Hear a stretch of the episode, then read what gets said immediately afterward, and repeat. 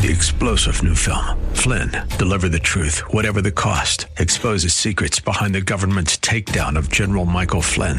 Flynn knew what the intel world had been up to. He ordered the first audit of the use of contractors. This set off alarm bells. He told the truth. He was the most dangerous person for Donald Trump to hire. They had to get rid of Flynn. Flynn, deliver the truth, whatever the cost. Available now. Watch it today. Go to salemnow.com. Salemnow.com. The world is a complicated place. You need someone to expose the political fakers, fixers, and takers, and to cut through the mindless chatter and misdirection to help you make sense of it all. That person is Dan Proft. And this is the Dan Proft Show. Welcome to the Dan Proft Show. Thank you for joining us for another installment of this program. Appreciate it. Again, follow us at danproftshow.com on Twitter at Dan Proft or at Dan Proft Show and uh, Facebook as well. We've got Facebook page up. Uh, chock full day of political activity. The combination of the postmortem on the Second Amendment rally in Richmond, Virginia, as well as, of course, day one of the trial of the century the Senate impeachment trial. We'll get to the impeachment trial uh, actually uh, coming up next with Andy McCarthy from National Review, former federal prosecutor. But right now, I want to start with that uh, rally of 25,000 peaceful, law abiding gun owners in Virginia and the way that it was advertised in the run up to the rally and the disappointment, really, it seemed, from the Beltway big government media that it was peaceful. They, they were surprised to learn, shocked to learn that law abiding gun owners are, well, you know, law abiding, and that this wasn't about white nationalism or any other such racially polarizing matter. It was actually a unifying event black, white, Latino, other coming together to petition the government for their Second Amendment rights or for the continued uh, full blossom of their Second Amendment rights. And let me give you a couple examples of this that run counter to what was being run on the cable news networks, well, at least the usual suspect cable news networks, about white nationalism and harkening back to Charlottesville. And speaking of Charlottesville, why actually why don't we start there? Charlottesville. Heather Heyer's mother went on CNN and addressed the uh, rally, and uh, she had this to say ab- about uh, gun rights. I grew up around everybody owning guns. That was just a normal part of existence. And um, yes, I'm a gun owner. I believe in common sense gun measures, definitely, um, but not extreme measures. And I think that those need to be discussed. I think people need to be able to talk to their representative. That's, of course, Heather Heyer, who was murdered tragically in Charlottesville. Uh, her mom actually expressed the sort of reasonableness that you don't see expressed by that same press corps I'm describing, distinguishing between hate groups, saying, you know, white nationalists, Nazis, neo Nazis have no place at this rally. Of course they don't. And all the law abiding gun owners would tell you the same thing. Uh, and, but she distinguished between those marginal goofballs and the serious adults that rep- were represented in the crowd people that just want to, uh, again, use their First Amendment right to petition their government to protect their Second Amendment right of self protection. And this was expressed uh, quite beautifully and thoughtfully from regular people like Mark. Mark is an African American gentleman and a resident of Northern Virginia. He had this to say. So, why did you think it was important to drive those two and a half hours? Uh, one, I, I, love this country. It's about the Second Amendment. It's about our ability to defend ourselves and our loved ones. It's not only a uh, constitutional constitutional right issue, but it's also a civil right issue. Um, the governor, who's known for blackface and or possibly having a Klan's uh, hood on, uh, has the audacity on MLK Day to declare uh, executive order that will prevent people from lawfully protesting. This has been a long-standing rally where people have come and they have protested, and then on top of that, to insult to injury, um, uh, he wanted to uh, push forth a narrative that uh, white supremacists are stirring up issues. I feel comfortable here, haven't had any issues here. I don't know what the problem is. So it, it for me, as an African American on MLK Day, it's critically important that we preserve the ability to, to defend ourselves and our loved ones. And I will not allow anybody to push a narrative saying that there are racist people at this, these rallies. It was interesting he brought this up on MLK Day because, of course, there was outrage on the left. How could you do this on MLK Day? Well, turns out MLK Day is the perfect day to do it. Uh, this uh, new book forthcoming from UCLA law professor Adam Winkler called Gunfight. Uh, he makes the point that in 1956, after Martin Luther King's house was bombed, King applied for a concealed carry permit in Alabama. The local police had discretion to, ter- to, de- to uh, determine who was a suitable person to carry firearms, and so they denied King, you know, because they were bigots and because they had the power to do so. So, on the one hand, uh, and by the way, uh, King was also described uh, by uh, Glenn Smiley, an advisor to King, as uh, his home as being an arsenal. Yeah, he was under constant death threats, so he had the means of self protection. And you don't need to be under constant death threats to afford yourself of the means of self protection. That's the point. But it is interesting to note, you know, who fought for right to carry laws in Alabama and everywhere else, and who's fighting against them. So it, it's actually the NRA, arguably, on the side of people like Martin Luther King, and it's the left that likes to invoke Martin Luther King that would be opposed to his exercise of his Second Amendment rights, even perhaps back in the day, at least many on the left, the gun banning left, the Ralph KKK Northam left.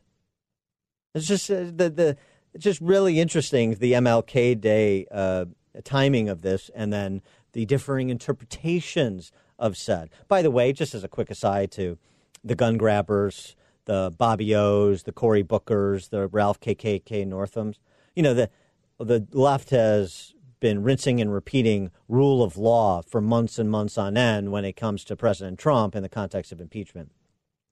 And the rule of law as it comes to Second Amendment rights. Uh, the Supreme Court has weighed in on this. Heller v. DC, that was the decision by the Supreme Court in 2008 that established the Second Amendment as an individual right. McDonald versus City of Chicago in 2010. That was a Supreme Court decision that established that individual right as so conveyed in Heller applied to state and local governments. So Otis McDonald, who was the plaintiff in that case, an African American senior citizen from Chicago, who I knew before his passing, uh, wanted to protect himself. Uh, that uh, was what the Supreme Court said. That what we decided in Heller applies to state and localities too. You cannot subvert a federal, constitutional, God given individual right. So, where are the rule of law Democrats now? Where are even reasonable Democrats like Heather Heyer's mother says, you know, I support some common sense measures, but I'm a gun owner. Um, uh, you know, there's no, there's nothing wrong with being a gun owner. Uh, there's wrong with, there's something wrong with hating people, but the two are not synonymous. Why can't we have that room temperature discussion? Well, there's agendas to be served. I understand.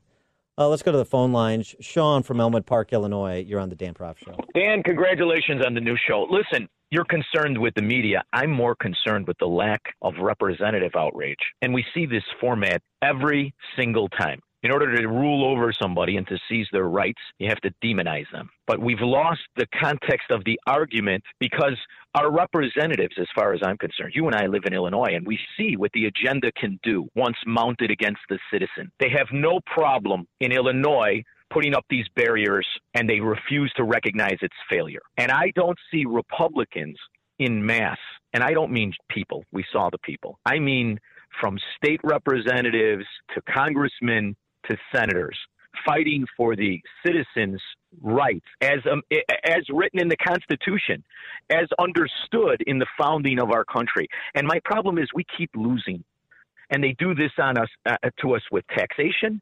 They do this to us with health care, and now they're doing it to us with guns. And the reality is they like to demonize people that refuse and fight the control of government. I don't see us winning and I'm nervous about this. Well, and it's great that we had the protest, but when do we win? Well, thanks for the call, Sean. I think I think we are winning. Um, certainly, the Supreme Court decisions I mentioned constitute winning protection, winning protection of our God-given Second Amendment rights, right to self-protection. Um, and the other thing too is you, you have to remember with politicians, you have to have the properly low expectations of recognizing that most of them of, uh, are not at the head of any parade or rally or protest or movement. they form at the back when it's safe to join in. And so uh, the gun rights movement is actually a pretty good ex- example of citizen action that uh, keeps politicians in line. And I would say that's the approach that we should take on some of those other issue areas that you mentioned. Candace in Mount Pleasant, Wisconsin, you're on the Dan Proft Show. Uh, yes, congrats, Dan. Great Thank that you. you have your own show.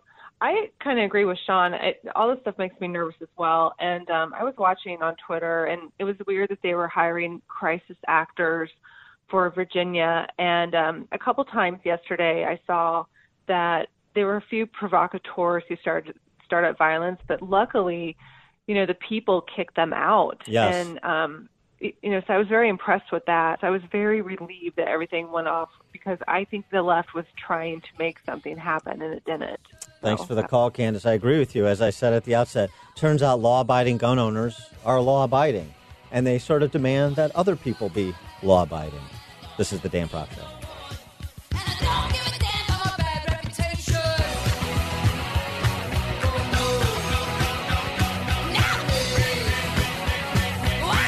Grab a good seat and sharpen your pencils. Class is in session with Professor Dan Proft and the Dan Proft Show.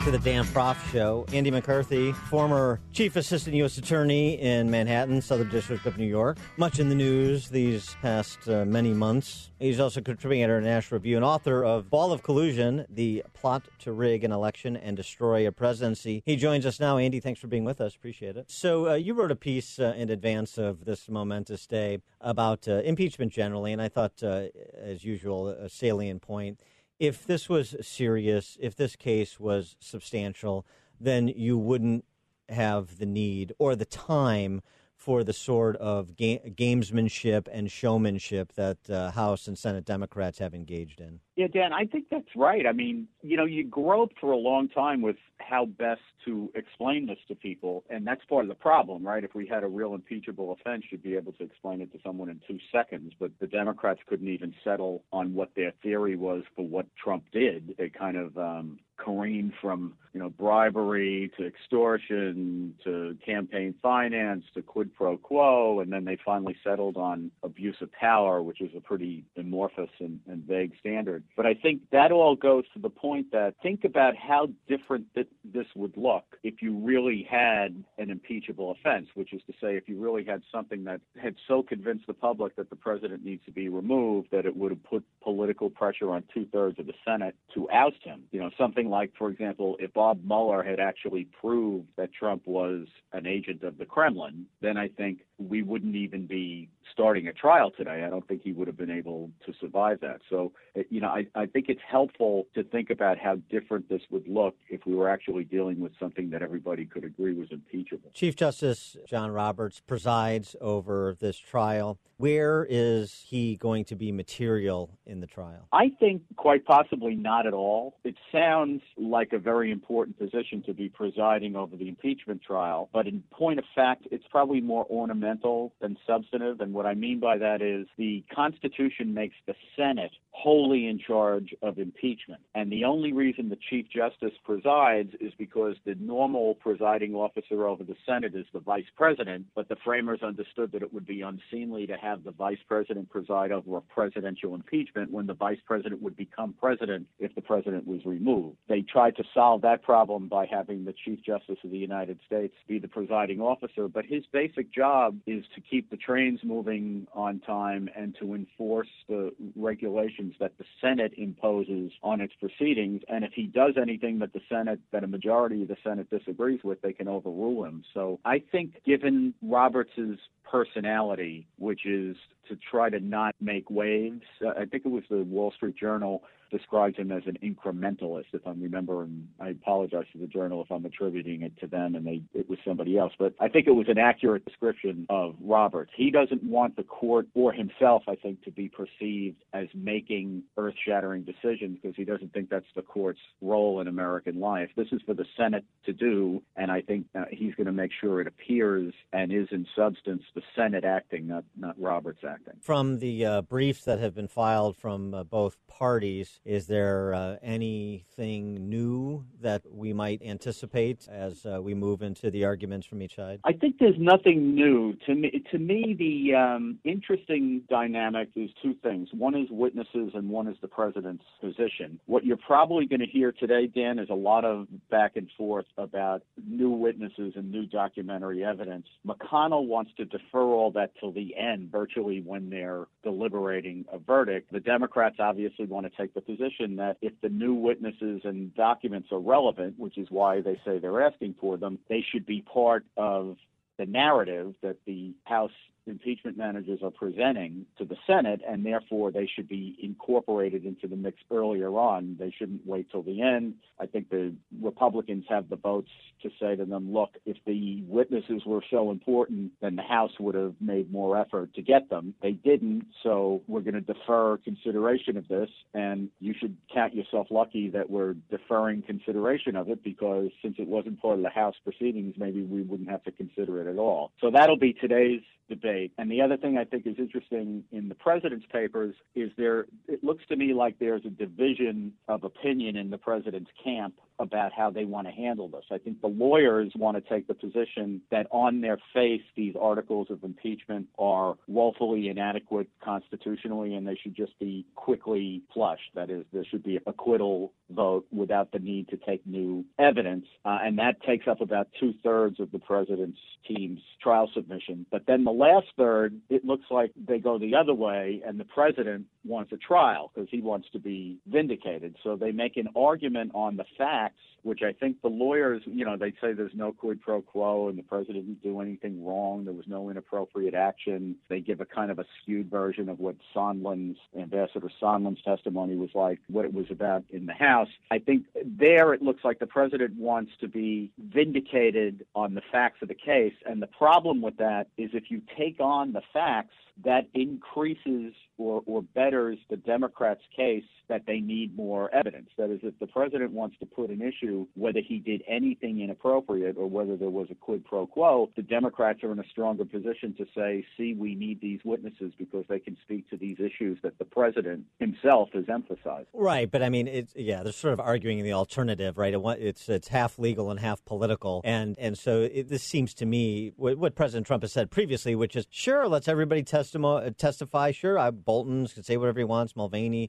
and then we'll call witnesses, and and I'll be completely exonerated and vindicated. You know, I want to spike the football and really punish House Democrats for this quote unquote hoax, as he has said repeatedly. And, you know, I, I wonder if this is so much like, let's include this because this is all the you want to fight, I'll fight, and then you tell your friends, hold me back, hold me back, right? I, I don't really yeah. want to fight, but I want to take the public position that I'm not afraid of anything, and I want everything to come out because I'll be exonerated. But I'm happy just to have this thing uh, uh, set set aside based on the House Democrats failing to meet the evidentiary standard. Yeah, look, I think there's a lot of that going on, and I think Trump is shrewd enough to understand that the Democrats don't have any belief or expectation that the president is going to be removed in the impeachment trial, right? That's not their objective because it's not going to happen. There's no way 20 Republicans are going to vote to remove the president. So, what are they trying to accomplish here? What this has always been about, I think, is bruising him up, that is the president, for the 2020 election. And from the Democrat standpoint, then, the longer this goes on, the better it is for them because even if the president isn't going to be impeached, the information that would come out in the trial is not going to cast him in a favorable light. You could say, well, but they're they're putting a lot of risk on, say, Biden, because if there are witnesses and the president is going to insist on testimony from one or both of the Bidens, I think the Democrats factored that into the mix when they decided to go down this road, and they've either decided it won't destroy Biden's candidacy, or they're willing to to run that risk for what they perceive as the greater good of a chaotic proceeding that could could bruise Trump up. So I think that's their calculation. And McConnell sees this too. And McConnell, I think, for that reason, is putting the pedal to the metal here and is trying to get this thing over with uh, ASAP. Yeah, leave the Democrats shadow boxing, right? Never get into the ring. He is Andy McCarthy, former Chief Assistant U.S. Attorney, Southern District of New York, contributing editor to uh, National Review, and uh, author of the New York Times bestseller, Ball of Collusion, The Plot to Rig an Election, Destroy a Presidency. Andy, thanks for joining us. Appreciate it. Thank you.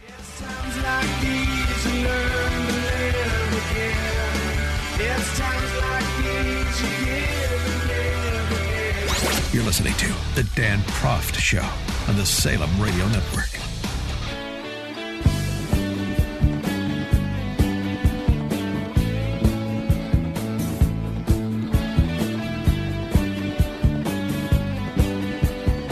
Welcome back to the Dan Proft Show. And this uh, development, uh, important to note, day after we uh, observe Martin Luther King Day, honoring a great black American patriot. Our armed services are going to honor another great American black patriot. The U.S. Navy will name its next aircraft carrier after Messman Third Class Doris Dory Miller, who was serving on the battleship West Virginia, sorting laundry when Japanese planes bombed and torpedoed his ship on December 7th of 1941 in Pearl Harbor ordered topside to evacuate the captain who lay mortally wounded. Miller discovered an unmanned 50 caliber Browning anti-aircraft machine gun and fired at the attacking aircraft. He also assisted in getting some of the wounded to safety. Now again, consider that at the time African Americans weren't even allowed to fire lethal weapons. In fact, they couldn't serve in any other capacity except in the mess. Ultimately, Dory Miller was awarded the Navy Cross that was uh, presented to him by Admiral Chester Nimitz. He was the first uh, black American to receive that award, and now he is going to be named after an aircraft carrier, or his, his name will emblazon an aircraft carrier, which is normally uh, reserved for the uh, names of presidents or great generals. And uh, it's a deserving honor. It's a deserving honor. And it's, I read this development, this piece, and I thought, well, why again is the left so uninterested in extolling the achievements and resilience of black Americans. Why so obsessed with uh, hating on America? And this is the conversation we've been having about the 1619 Project in this show, and I've been having for, uh, well, ever since the 1619 uh, Project was promulgated by the New York Times, well before I had this show, on my morning show that I do in Chicago, though, certainly. Why, why won't they tell the complete history of black Americans? Remember that editorial from the Tuskegee Airmen Lieutenant Colonel Stewart, I believe he was Lieutenant Colonel, appeared July 4th of last year. And he talked about uh, uh, his service to our country, his birthday, also July 4th. And so he talked about sharing a birthday with this nation. And he said, My country wasn't perfect when I served, and it's not perfect now, but I was proud to serve then, and I would be proud to serve now. Why isn't that patriotic impulse as exhibited by Martin Luther King during the Civil Rights Movement, as evidenced by Lieutenant Colonel Stewart in his op ed on the occasion of uh, our nation's birthday last year, as exhibited by Messman Third Class Dory Miller uh, during the attack at Pearl Harbor. Why isn't that part of the history that certain leftist academics want to tell? For more on this, and perhaps an answer to that question, we're pleased to be joined by Peter Kirsanow, who's an attorney and member of the United States Commission on Civil Rights, who uh, wrote recently on the occasion of Martin Luther King Day about the 1619 project uh, that is being advanced by the New York Times and advanced into classrooms around the country, including in Chicago, which I know pretty well. Peter, thanks for joining us. Appreciate it.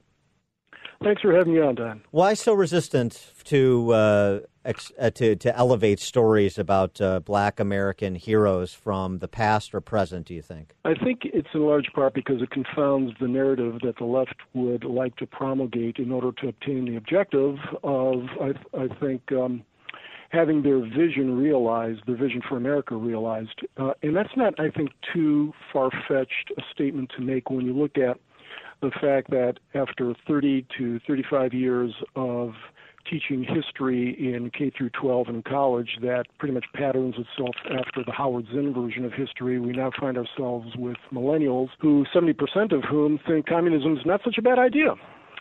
Um, and I think the reason why the narrative, such as that contained in the 1619 project, is um, has been created and distributed through to schools and their curricula is to accomplish the objective of delegitimizing the United States of America, its founding, its foundational documents, and any of the founding fathers, so that if the country is not worth preserving, if it's so flawed from its incipiency that uh, you know really can't be rehabilitated, then that would justify tearing out the foundational elements of the country, root and branch, and imposing the leftist vision of what America should be. Make it, at least would make that much easier. That's not going to happen wholesale. It's going to happen incrementally, as as we've seen. So the 1619 project is. I think there's some laudable elements to it, and I try to be as objective as possible. And this is just the first of several um, articles I'll be writing on it. But I tried to be as objective as we possibly could and cited a number of prominent historians who know this stuff inside out. And I want to uh, I want to pick I want to pick up right there. Uh, we've got to take a break, but I want to pick up on uh, your review of the academic reaction to the 1619 project, as well as some of the foundations of the arguments they're making. We're talking to Peter Kirsanow, attorney, member of the United States Commission on Civil Rights. We'll be back with more of Mr. Kirsanow right after this.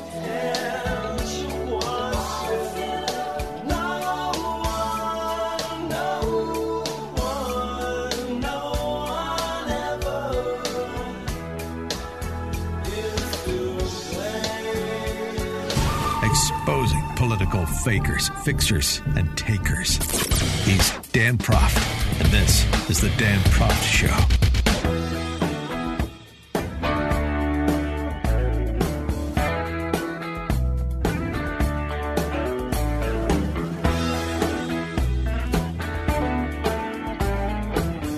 Welcome back to the Dan Proft Show. We're talking to Peter Kirsanow. He's an attorney and member of the United States Commission on Civil Rights and we were talking about this piece that he penned on the 1619 project. And just to reset the table for those who may be coming to awareness of this effort uh, late, a little bit later in the game than some of us, uh, this is uh, New York Times uh, and a bunch of left wing academics who are arguing that the real founding date of our nation is not 1776, founding year. It's 1619, the date that the first African slave arrived in Northern Virginia and uh, that is the frame through which these academics argue America should be viewed, uh, and uh, and it, it's it's sort of a remarkable argument they make in part as scholars, uh, a number of scholars have pointed out, and interestingly, sort of across the political spectrum, in, including uh, uh, Gordon Wood, at, at, who was a professor of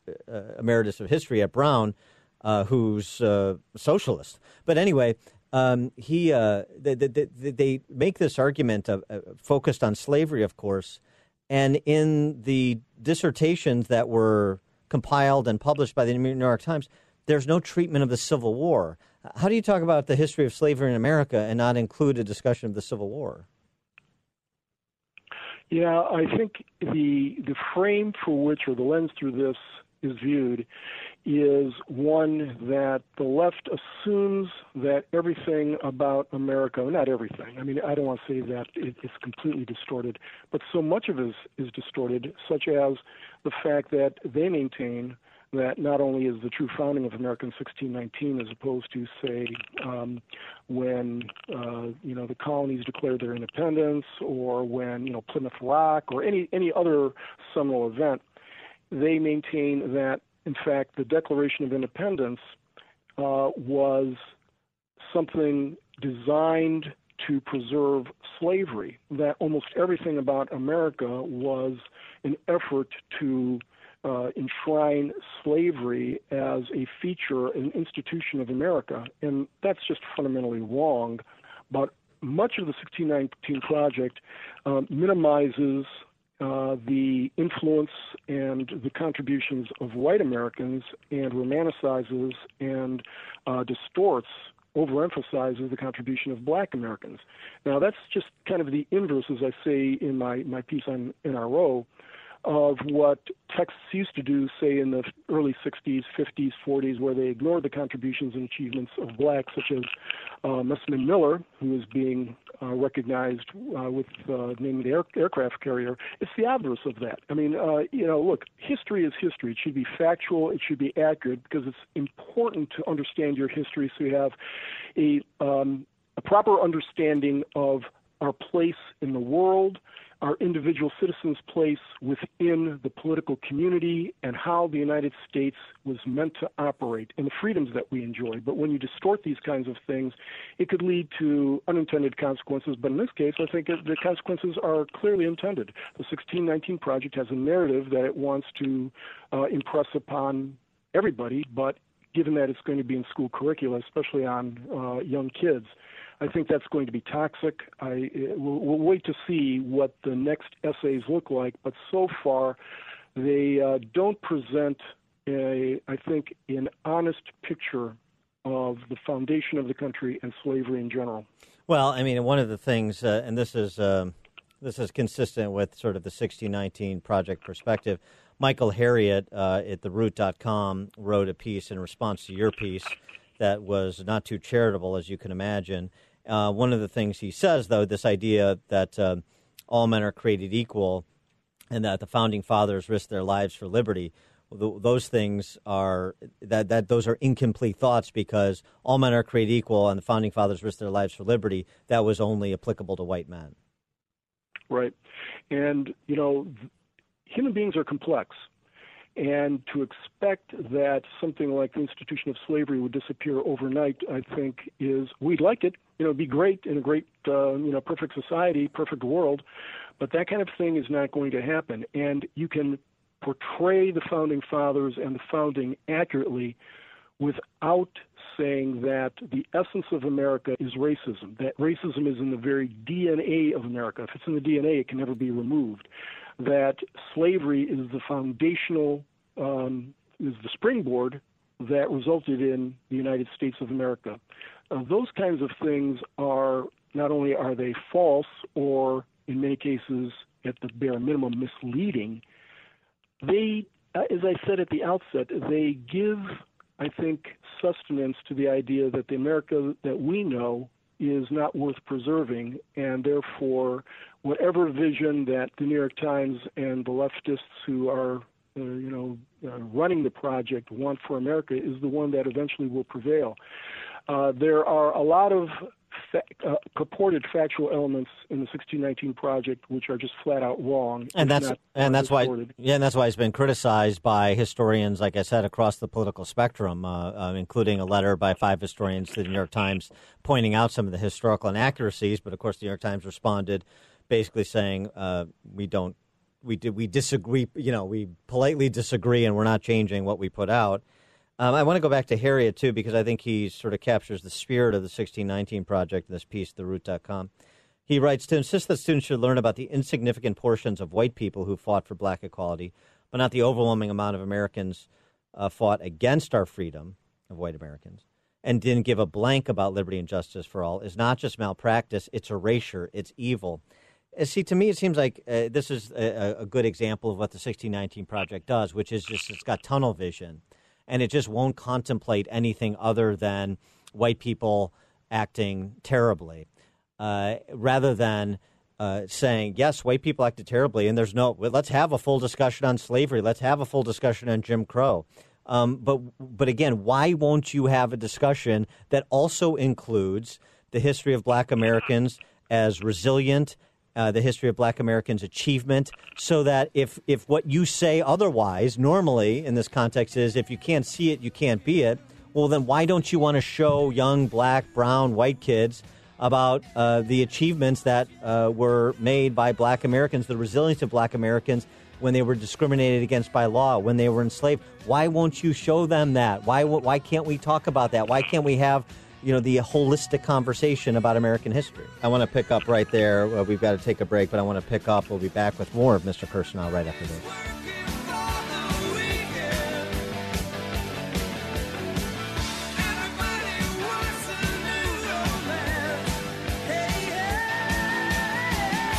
The more you listen, the more you'll know. This is the Dan Proft Show.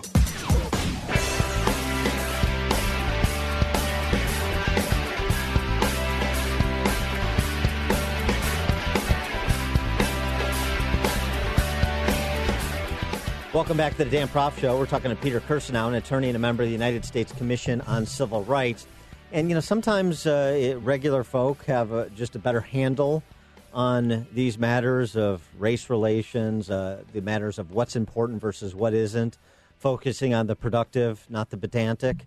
And let me give you an example of what I mean. This is Chuck Smith, Virginia resident, African American gentleman at the Richmond Second Amendment rally on Monday. They want to liken this to Charlottesville, and they want to anticipate crime and violence.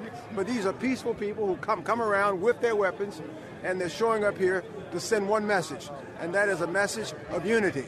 This government thinks this is just white people, just uh, a few black people. There are there are people here who are united from the hills, from the mountains, from the valleys, and the message is one message, and that is that we want the Second Amendment to remain intact. And I want to contrast uh, the message from Mr. Smith there uh, to this uh, piece that I had referenced previously, TheRoot.com by Michael Harriot. Yeah, those are good points, Dan. You know, it doesn't foster the liberal, progressive, woke narrative of the United States being a flawed enterprise from the very outset, and that white people are especially flawed for whatever reason. Uh, this individual, Harriot, when he wrote the piece, took particular aim at me yes. uh, on a number of occasions, saying that, well, this is the way white people write, this is the way white people think. You know, he said I was writing whitely. Uh, the poor guy, all he had to do was scroll down, if he didn't know who I was, to the bottom of the piece, and there was a photo of me. Guess what? I'm uh, I'm not a white guy. I'm a Surpri- black guy. Surprise! Uh, but, but yeah, and and you know, I know that uh, I, I was not aware of his piece. I was preparing for trial, and then I started getting a bunch of emails and phone calls and uh, things like that, and I thought it was just hilarious because I mean, look, uh, there's a serious aspect to it too, and that is that he presumed, based on the text of what I had written, that of course I must be right. And you know, black people are not permitted to think in this fashion. That because of the woke cancel culture, you're permitted to think only a certain way. You're not allowed to stray from the progressive plantation. And if you write in anything that might even be perceived as remotely conservative, quote unquote, then you're a traitor to the race, et cetera, et cetera. Now, you know, it's uh, I've said before that uh, you know, we accept the premise that if someone says all black people look alike, that that is racist. Well, the presumption that all people, black people, think alike or Hmm. must be or are obligated to think alike. What do we call that? And Yeah. which is worse? Yeah. Uh, so the, the fact that you, they try to put you in these lanes, these straitjackets, I think are one of the more troubles, troublesome aspects of the 1619 project. They would like young people, black, white, Hispanic, doesn't matter who you are. They want young people to think a certain way about America. It's a toxic way of approaching America. It's a way of saying America is not what we all know it to be, a flawed but the greatest nation in the history of the world. And that human beings are human beings, whether white, black, Asian, Hispanic, whatever you may be, and you're not assigned a certain set of values or thought processes merely on the basis of race. He is Peter Kirsanow, attorney, member of the United States Commission on Civil Rights. I'll tweet out at Dan Proft Show his piece, History According to the 1619 Project. Peter, thanks for joining us. Appreciate it. Thanks very much, Dan.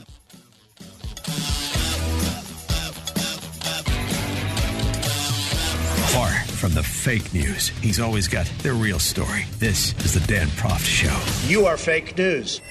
The world is a complicated place. You need someone to expose the political fakers, fixers, and takers, and to cut through the mindless chatter and misdirection to help you make sense of it all. That person is Dan Proft. And this is the Dan Proft Show. Welcome to the Dan Proft Show. President Trump finds himself in Davos for the World Economic Forum, and he uh, spoke this morning. Uh, had talked a lot about, talked nothing about impeachment, talked a lot about the economy, including the blue collar boom that has occurred during his presidency. This is a blue collar boom. Since my election, the net worth of the bottom half of wage earners has increased by plus 47 percent, three times faster than the increase for the top 1 percent. Real median household income is at the highest level ever recorded. The American dream is back, bigger, better, and stronger than ever before. No one is benefiting more than America's middle class. And uh, talked about the trade deals, of course. He talked about America moving to energy independence, so we're not reliant on hostile nations like, oh, I don't know, say Iran. Uh, and then, of course, uh, the question about uh, the environment. And uh, he was asked if he had a message for young Greta, who is also at Davos, and uh, she is. Oh yeah, yeah. We've we've got a copy of her speech. The New York Times was generous enough to print it. We'll get to what she had to say. Here's what Trump had to say. Do you have a message for Greta Thunberg on climate? Well, we're doing the one trillion trees together with lots of other people and lots of other countries. And I'm a very big believer in the environment. We right now are doing extremely well in the United States. But what I want is the cleanest water, the cleanest air, and that's what we're going to have, and that's what we have right now. And uh, Greta's response is going to be 10 minutes of shame on you. So you can look forward to that. I mean, actually, it's even more insulting than that. Uh, from her speech, our house is on fire. Your inaction is fueling the flames by the hour. We are still telling you to panic and to act as if you loved your children above all else. How dare you? presumptuous. You, hey, hey, why don't you act like you like your kids? You're grounded. For more on this, we're pleased to be joined by Jim Iuorio, CNBC contributor. Jim, thanks for joining us. Appreciate it. Thanks for having me. Uh, well, let's start with uh, what Trump had to say about uh, the blue collar boom and uh, the data point that he relayed to support his case. It, I mean, it's true. I mean, every study I've seen says that the the uh, wage increases have been at the lower end. Um, you know, oh, something that amazes me about about this as well too is that all the economist friends that I have, we we talk about wages having stagnated at the lower end for a, a number of years, and to put something in perspective that they never consider about service jobs, cash jobs, just in the restaurant industry itself.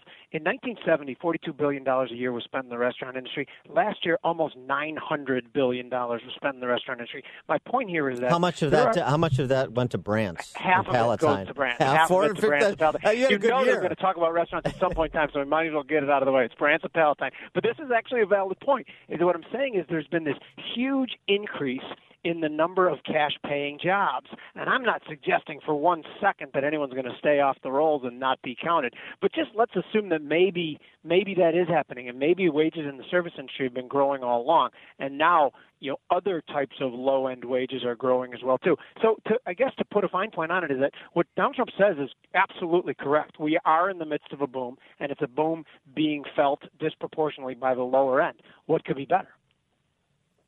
And in addition to that, of course, uh, Amy mentioned one of the thematics today is uh, climate change, and you're going to hear from young Greta. I gave you a snippet of what she's going to have to say, and uh, you know, I, I mean, for forgetting Greta for a second, if, if we could, just the the how corporate America gets buffaloed into these hysterics. I mean, it's one thing to be concerned about it and to be good stewards of resources and all of those things, to be efficient with uh, uh, uh, the, the, the, the gifts that God has bestowed upon the planet.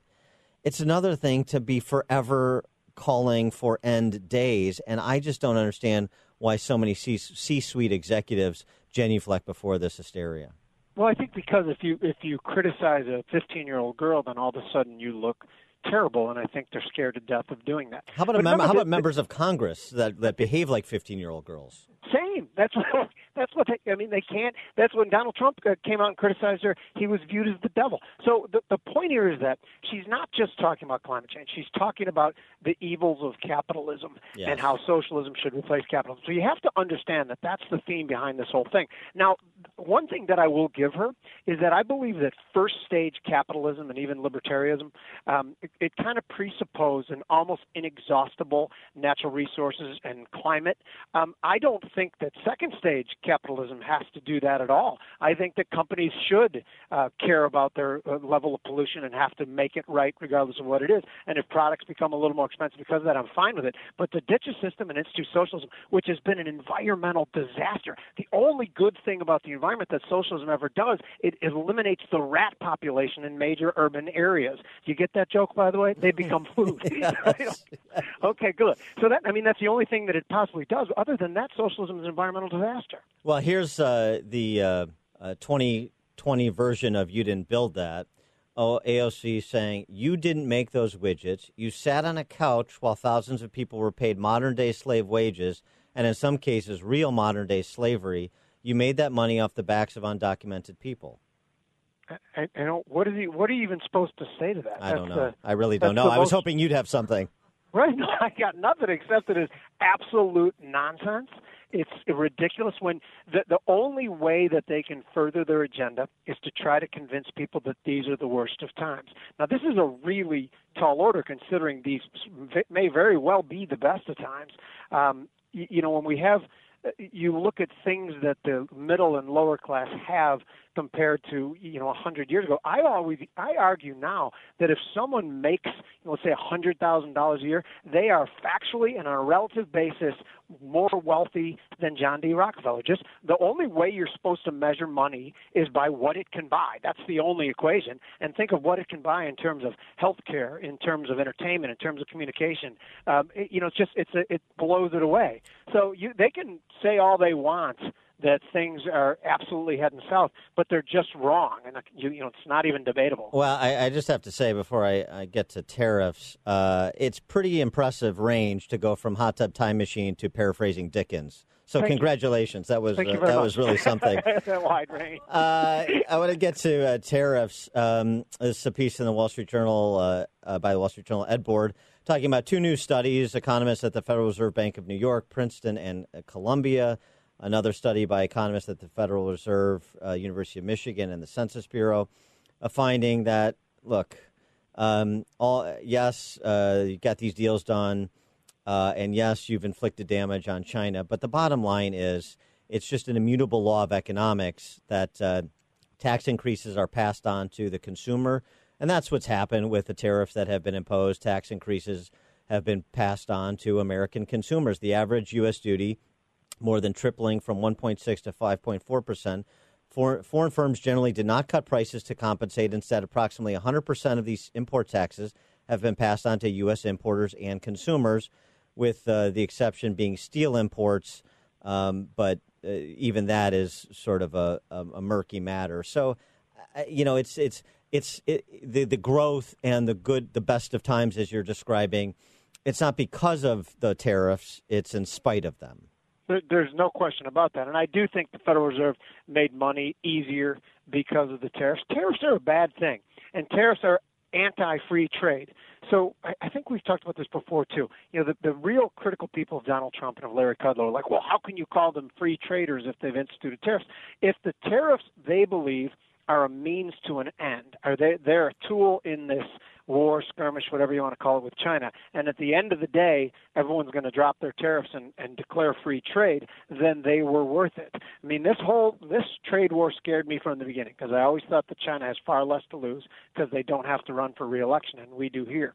I think that the best possible scenario has happened where it doesn't seem like it's affected us too bad. We I was just going over crude demand with um, you know a crude trader last night. They were saying they really couldn't find any blips in demand from from the trade war globally, and and I think that that's a great thing, particularly if it leads to where we want to be. But are tariffs good? No, tariffs are awful, and they will definitely you know reverberate through the consumer.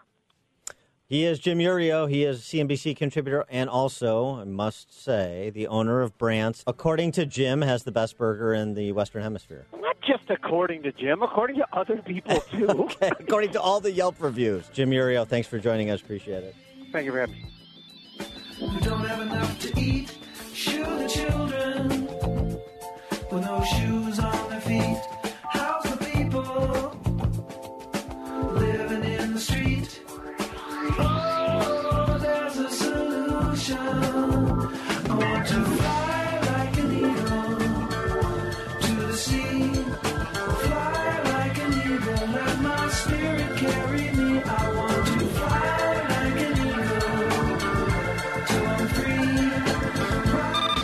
seat and sharpen your pencils. Class is in session with Professor Dan Proft and The Dan Proft Show.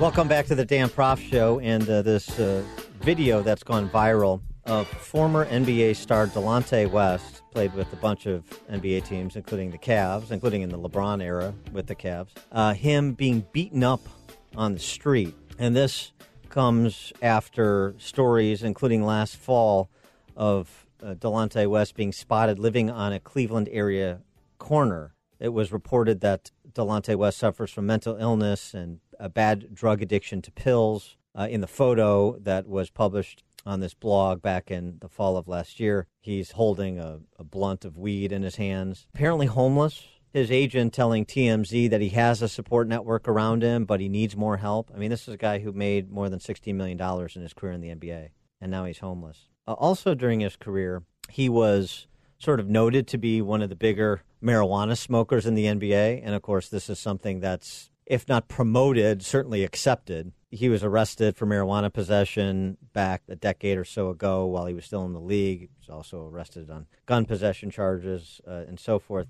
So he had some run ins. But just going back to this whole issue of him being a heavy marijuana smoker, and particularly against the backdrop of the number of states that are continuing sort of slowly and methodically to legalize marijuana, as my home state of Illinois did effective January 1 of this year. This is going to be the great savior for state budgets, right? Uh, let people smoke because it's no big deal. In point of fact, uh, some even more specious arguments by craven politicians suggest that there are health benefits to smoking marijuana. Well, I go back to a piece uh, written in the Wall Street Journal a year ago by Dr. Peter Bach, who is a pulmonary physician at Memorial Sloan Kettering Cancer Center in New York. His piece, If Weed is Medicine, So is Budweiser. And this is coming from a supporter of legalizing marijuana. He writes, legalize marijuana, but don't pretend it's therapeutic. He, as he points out, number 10 states, uh, now a dozen states that have legalized recreational marijuana use, another eight looking to do so, in, in one of them being Illinois, which did it last year, took effect, as I said, January 1. He goes on to say, look, actual medicines have research behind them, enumerating their benefits, characterizing their harms, ensuring the former supersedes the latter.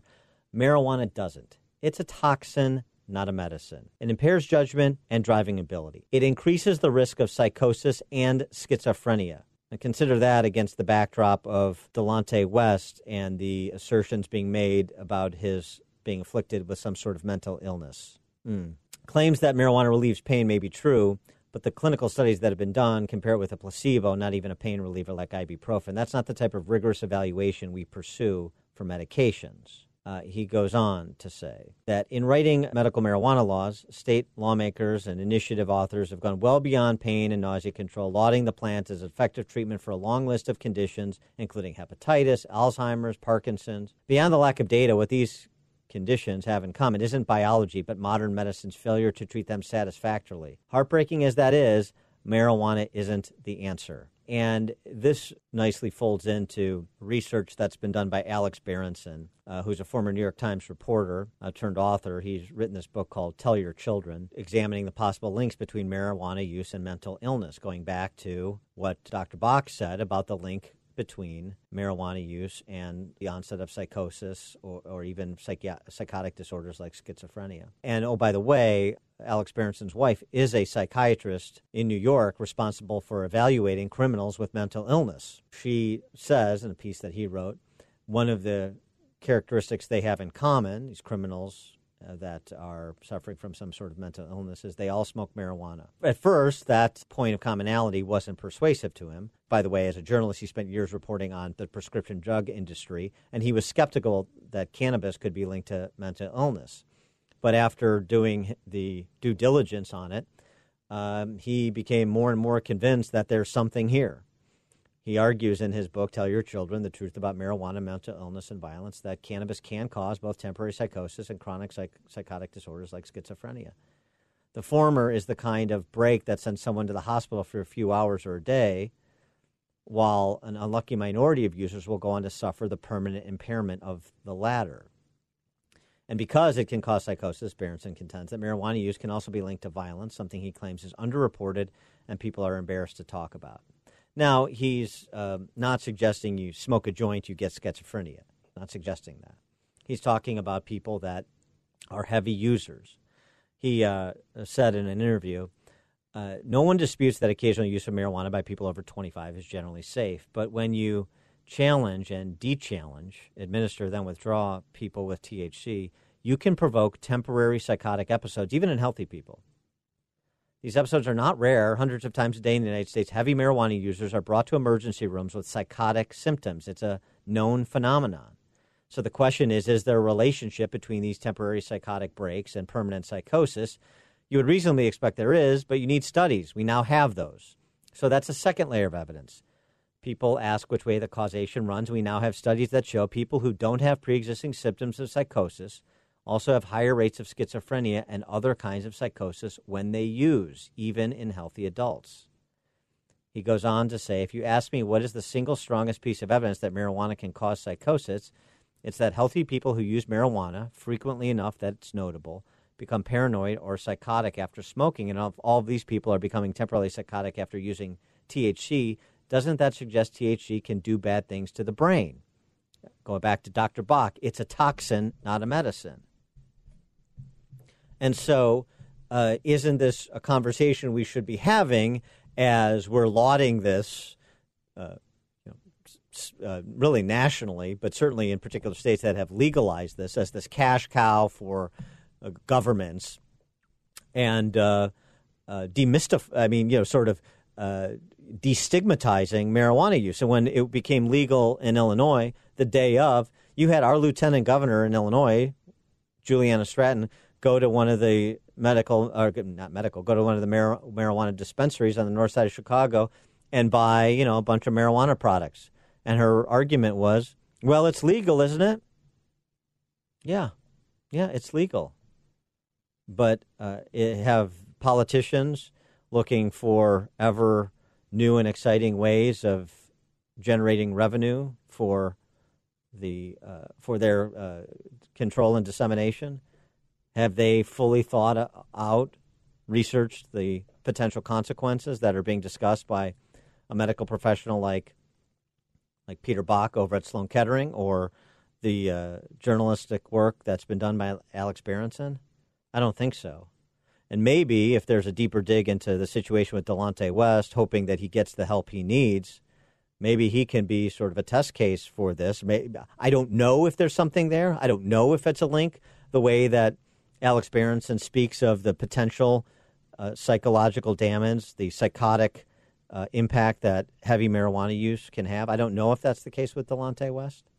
But if it is, shouldn't he be a cautionary tale, a warning to others? You know, the same way with we uh, uh, now know uh, with uh, concussions uh, to other professional athletes, and then professional athletes a cautionary tale to the kids that love these professional athletes. The Delonte West case is really, really interesting. It's tragic, it's sad, but it's also potentially very interesting and could have a real benefit to the conversation if we can move beyond ignoring some of the symptoms that demand the questions that people like Alex Berenson have been asking. This is the Dan Proft Show. is what I got. I said, remember that loving is what I got. I remember that. You're listening to The Dan Proft Show on the Salem Radio Network.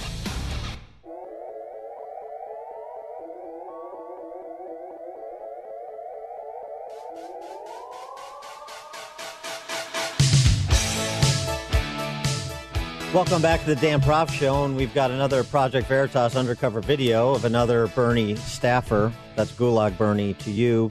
This staffer's name is Martin Weisgerber, and he's a field organizer in South Carolina for Comrade Bernie. And uh, here's some of what James O'Keefe's group was able to uh, record this gentleman as saying. Knock on wood, if Bernie, right, if Bernie was to lose, I would like to see yellow vest protests like here, stateside. I'm already on Twitter following numerous groups around the country that are ready to organize yellow vest protests. Okay. I mean, I'm ready. Let me know. I'm ready to start tearing bricks up and start fighting. Good. I'm not. I'm no no cop, bro. I'm, I'm, I'll straight up. I'll straight up get armed. I want to learn how to shoot and go train. I'm ready for the revolution. All right. I'm telling you. Good stuff. Guillotine the rich. Guillotine the Rich, and uh, of course, uh, no discussion of a Bernie Sanders campaign would be complete without uh, reminiscing about the good old days in the Soviet Union. What, what will help is when we send all the Republicans to the re-education. Can you imagine Mitch McConnell? Oh God, he wouldn't survive a day. Lindsey Graham. I only learned this in college when I started studying the Soviet Union. The Soviet Union was not horrible. No, it wasn't. I mean, for women's rights, the Soviet Union is, I think, the most progressive place to date in the world. Racial rights too. Yeah.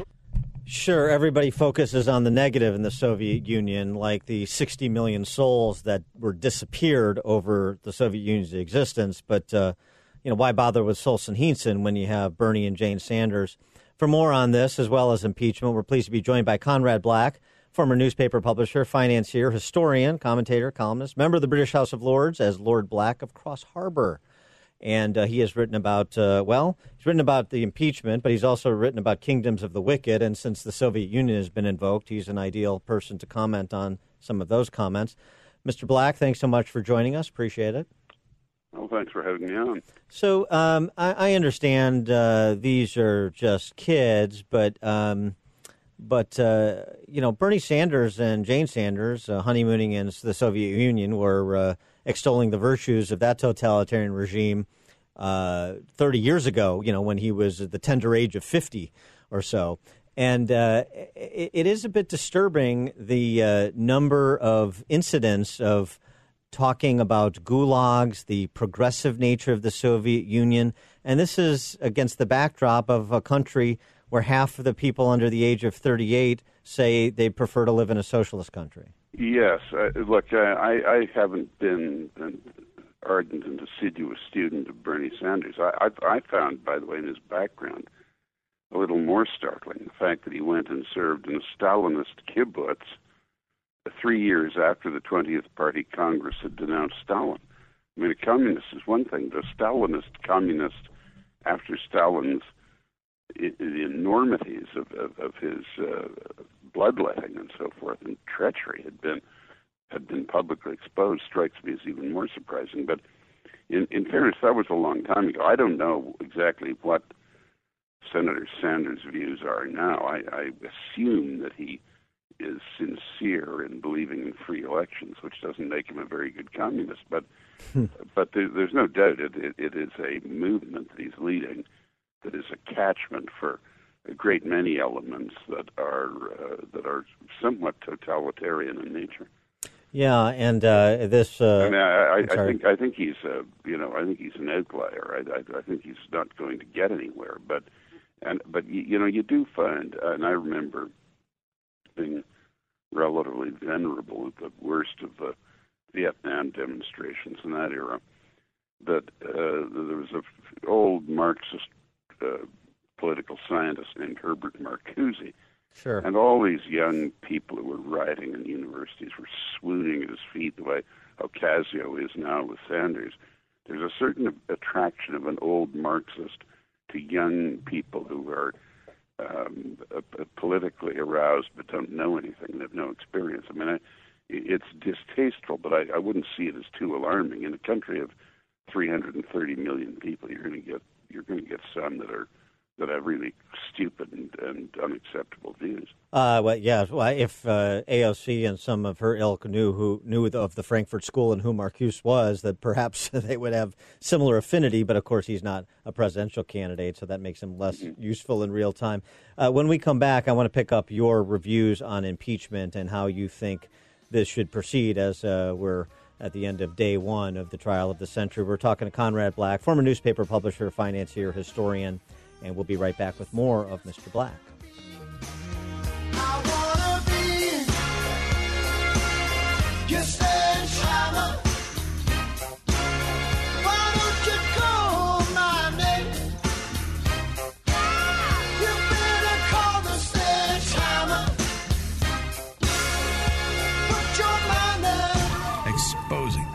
Fakers, fixers, and takers.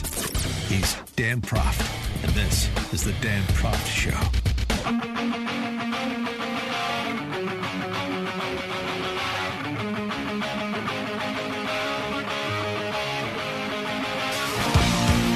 Welcome back to the Dan Proft Show. We're speaking with Conrad Black, who's a former newspaper publisher, financier, historian, commentator, columnist, member of the British House of Lords as Lord Black of Crossharbour, and wanted to get your reaction to uh, what Bill Kristol had to say about uh, where we find ourselves in terms of the politics of this. And this is endemically a political process. The politics, uh, Bill Kristol, and, and again, he's a never Trumper, okay. This is still his genuine analysis that so far Nancy Pelosi is winning. You know, I think the big picture is this. Back in August, when the Ukraine story broke, or I guess it was early September, and there was the big debate would Speaker Pelosi go to impeachment? Uh, I was strongly in favor of it, and I had many, many discussions and arguments with people who didn't like Donald Trump, but who thought this is very risky politically.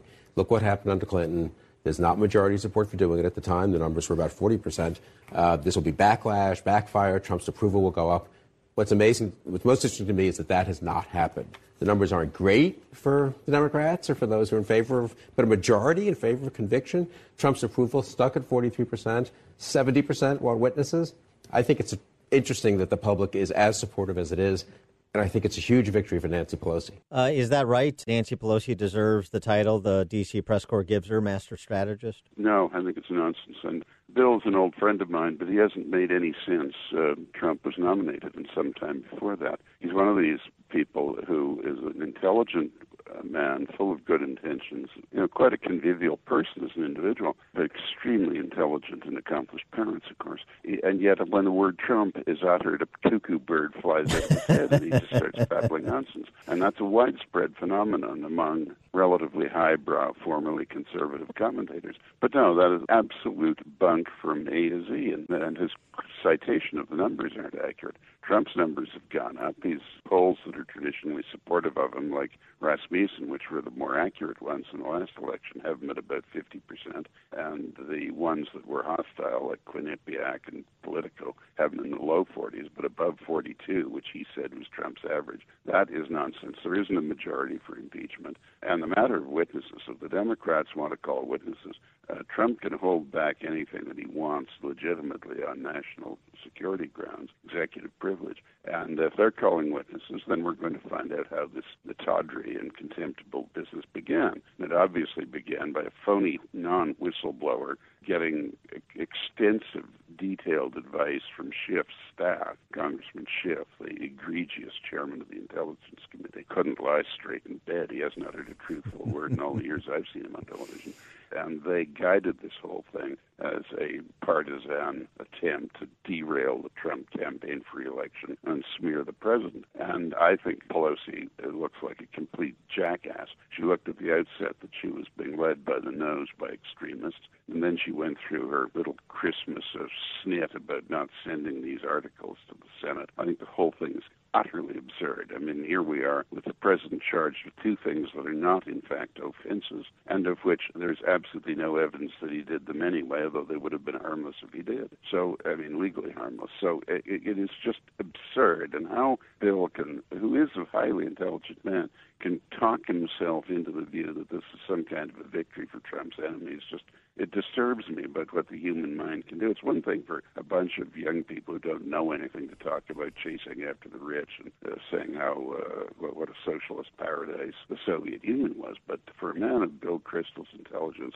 to utter such nonsense is, is worrisome, and it, and it worries me about his mental state, frankly. In your piece at uh, American Greatness, amgreatness.com about impeachment, you write the farther the administration is seen to enable an airing of the facts, the better and more electorally valuable will be the result. Put some meat on those bones. Uh, What should the administration do to be seen as enabling those facts? How far should it go? Well, I, I want to be be careful giving tactical advice to the president's extremely competent legal team, some of whose members I know. But in my opinion, the, apart from the fact that we start from the fallacy that the impeachment mechanism in the president was never intended for anything like this. It was intended only for what the Constitution said a high crime or misdemeanor on the scale of bribery or treason, uh, where it was a misuse of that office to seriously disturb and upturn, overturn the Constitution. And, and there's no suggestion of anything like that. So beyond that, it is just what's called in the legal book of practice frivolous and vexatious litigation. But uh, that is the first problem. This isn't it isn't an appropriate matter for an impeachment case at all. But having got there, it seems to me that the, second fallacy is the president did nothing, absolutely nothing actionable at all. Nothing. The farther the Democrats get into it, on the assumption that the president will resist and they will be able in the end to say, well, we would have had him removed if the Republicans, in, in blind partisan stupidity, hadn't locked arms behind him uh, to protect him. Uh, the farther the Republicans allow the Democrats to try and drag this out, bring in witnesses, and get support for their case, the weaker the case will be. There is no case. But he did what he's accused of doing, and what he's accused of doing isn't improper. So you don't you don't I think mean, that- he wasn't asking if I may remind Yeah, you this. He, yes. Your listeners might tend to forget this. It's easy to do. He wasn't asking the president of Ukraine to crucify Joe Biden and his son. He wasn't asking to say that they committed crimes. He was asking for the facts. Well, the president of the United States is quite within his rights to request to know if a former holder of a national office and his family had been abusing the vice presidential office to do improper things. But he didn't say, You tell me that that's what he did. He said, I want to know if that happened. Mm. He is Conrad. And, and this is somehow transposed into him using the foreign aid giving power of the United States in contravention of vote of aid from the Congress for a political benefit on himself. I mean, if we're going to get to that, then then really we are back to the reasoning of the Stalin era, not the severity of it, but the reasoning of it. You don't think that Senate Republicans should be in any artificial timeline wanting to get this done before, say, the president is scheduled to give his State of the Union address? I think the Democrats have made a catastrophic error getting into this. The longer it goes on and the deeper it gets, the greater the error will be and the more complete will be the absolute debunking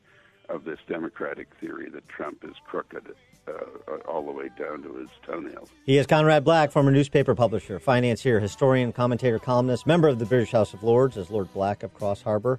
Conrad Black, thank you so much for joining us on the Dan Proft Show. Appreciate it. Uh, thank you for inviting me. Take care.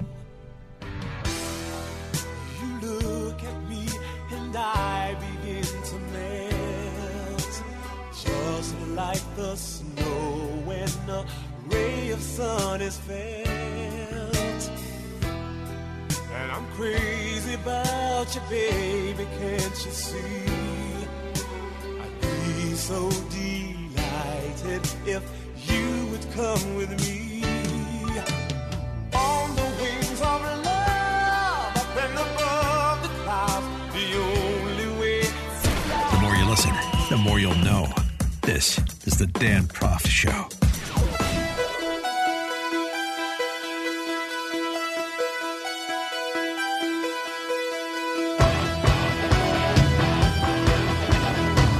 Welcome back to the Dan Proft Show. And I think we've moved from uh, Seinfeld impeachment, you know, about nothing, to a Larry the Cable Guy impeachment trial. That's what I mean by that. And I think uh, Mitch McConnell agrees, per the resolution that will be voted up by the Senate today, to limit the House managers to two days of presentation of their argument. The presentation of the case in chief from House managers, you get two days. Response, you get two days. And then uh, senators get to write the questions and then, uh, you know, call the thing. I think Mitch McConnell's doing it right. I think he's managing this right. I think he's preventing the Democrats from Kavanaughing this matter, and that's exactly the right thing to do. For more on this, we're pleased to be joined by Adam Kennedy, Deputy Assistant to the President, Deputy Director of White House Communications. Adam, thanks for being with us. Appreciate it. Thanks so much for having me on. I appreciate it. Is the uh, the White House and uh, the President's legal defense team do they like the resolution that Mitch McConnell has advanced? Well, we've been prepared for any kind of setup that Mitch McConnell or the Senate may put in place. They still have to vote on it and make sure that it goes through clean today. But at the end of the day, what the president wants is a vote and to be exonerated. We see this as an open and shut case. We think we can have a forceful argument to make. We're going to make it. And we think that the Senate's going to see just how hollow and empty this Democratic impeachment is. The two additions to the legal team and to the, in terms of the actual lawyers, Dershowitz and Starr. Dershowitz explained what his limited role was going to be over the weekend in terms of providing the contextual history of the impeachment clauses in the Constitution. What about Ken Starr? Why the addition of him to join Cipollone and Sekulow? Well, there's a number of outside members. Jason Sekulow is an outside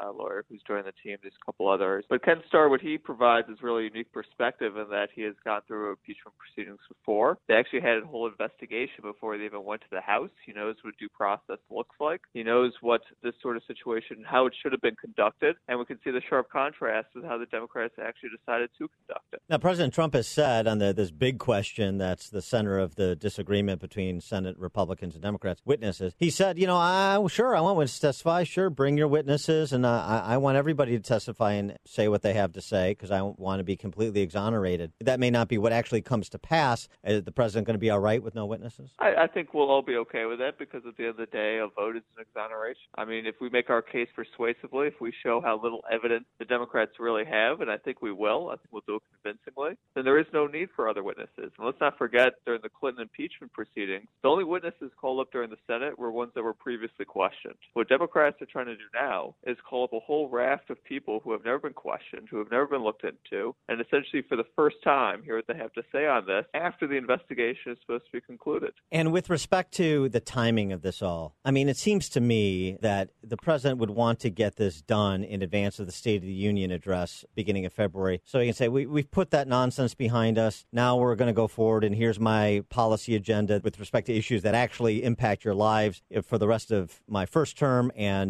for a prospective second term. Oh, absolutely. I mean, the, the American people and the president's policies have always been the president's focus. It's the Democrats who have decided to turn all of this uh, into impeachment and uh, trying to interfere in our politics. He is Adam Kennedy, Deputy Assistant to the President, Deputy Director of White House Communications. Adam, thanks for joining us. Appreciate it. Thanks so much for having me on. Far from the fake news, he's always got the real story. This is the Dan Proft Show. You are fake news.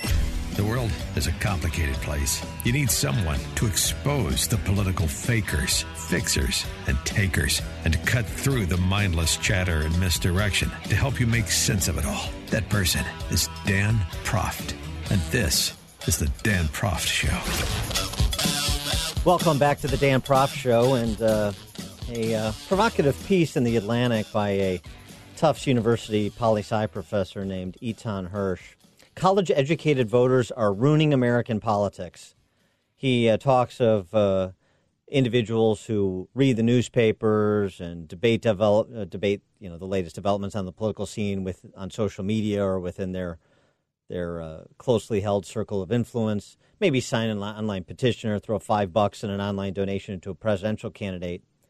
Uh, they may they mainly consume political information as a way of sort of satisfying their own emotional and intellectual needs. As a bit of status to say I'm an informed, engaged citizen. But he calls these people political hobbyists. What they are is doing no closer to engaging in politics than watching SportsCenter is to playing football, he writes. And he contrasts that with uh, uh, a woman in Massachusetts as an example, 63 year old immigrant from the Dominican Republic who is the leader of a group called the, uh, the Latino Coalition in her community of Haverhill, Massachusetts, where she organizes other immigrants from uh, Central American countries to you know, basically petition their local units of government for things like immigration reform, federal assistance in affordable housing, uh, you know, put, putting pressure on the local to put pressure on the the uh, federal. Uh, meeting with the mayor, the school superintendent, the police department, more Latinos in city jobs, and so on and so forth. And he uh, then goes back to his disdain for the political hobbyists. They're disproportionately college educated white men. They learn about and talk about big, important things. Their style of politics is a parlor game in which they debate the issues on their abstract merits. Uh, media commentators, goo goo groups, generally regard this as a cleaner, more evolved, less self interested version of politics compared with the sort of rough and tumble, hand to hand political combat that the activist engages in. In reality, political hobbyists have harmed American democracy and would do better by redirecting their political energy towards serving the material and emotional needs of their neighbors. And he goes on to suggest an explanation for this political hobbyism is a lot of college educated white people are comfortable, even though they're predominantly Democrat. They have decent jobs and benefits. They don't want to get their hands dirty. They don't have to worry about conscription. Um, and so, yeah, actually, as much as they uh, express the fear of uh, fear for other groups, they really don't have much fear themselves. They're more or less satisfied with the status quo because they're comfortable. For more on this topic, we're pleased to be joined by Tim Carney, WashingtonExaminer.com, where he is a columnist, and he's written about sort of this same demographic, but from a different angle that's interesting. Uh, Tim is uh, also the author of Alienated America Why Some Places Thrive While Others Collapse. Tim, thanks for joining us on the Dan Proft Show. Appreciate it. Hey, Dan, thanks for having me. So, um, what's your reaction to uh, the uh, chastising of, of college educated white liberals, mainly, by this uh, Tufts University professor suggesting that uh, these hobbyists need to stop being so comfortable and get down onto the street level with the activists to really engage in politics? Well, I do think that it- it's very important that people actually engage, especially on something that you know if they're going to vote on it and they're going to spend their time, you know, uh, expressing their opinions. That actually engaging is important. Whether engaging in national politics is is the right way to do it, I'm not sure. What uh, you and I have talked about, I think people need to be political, and on the local level is often the uh, the proper way to do it.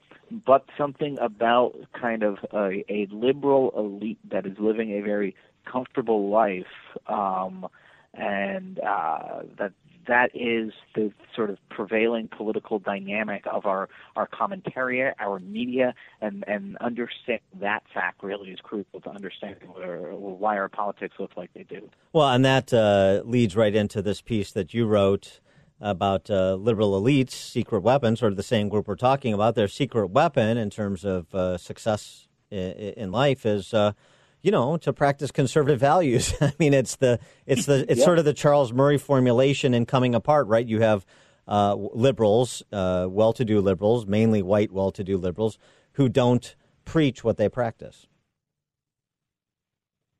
No, that's right. And uh, this is actually something I really uh, have struggled to try to convey to a lot of my conservative friends.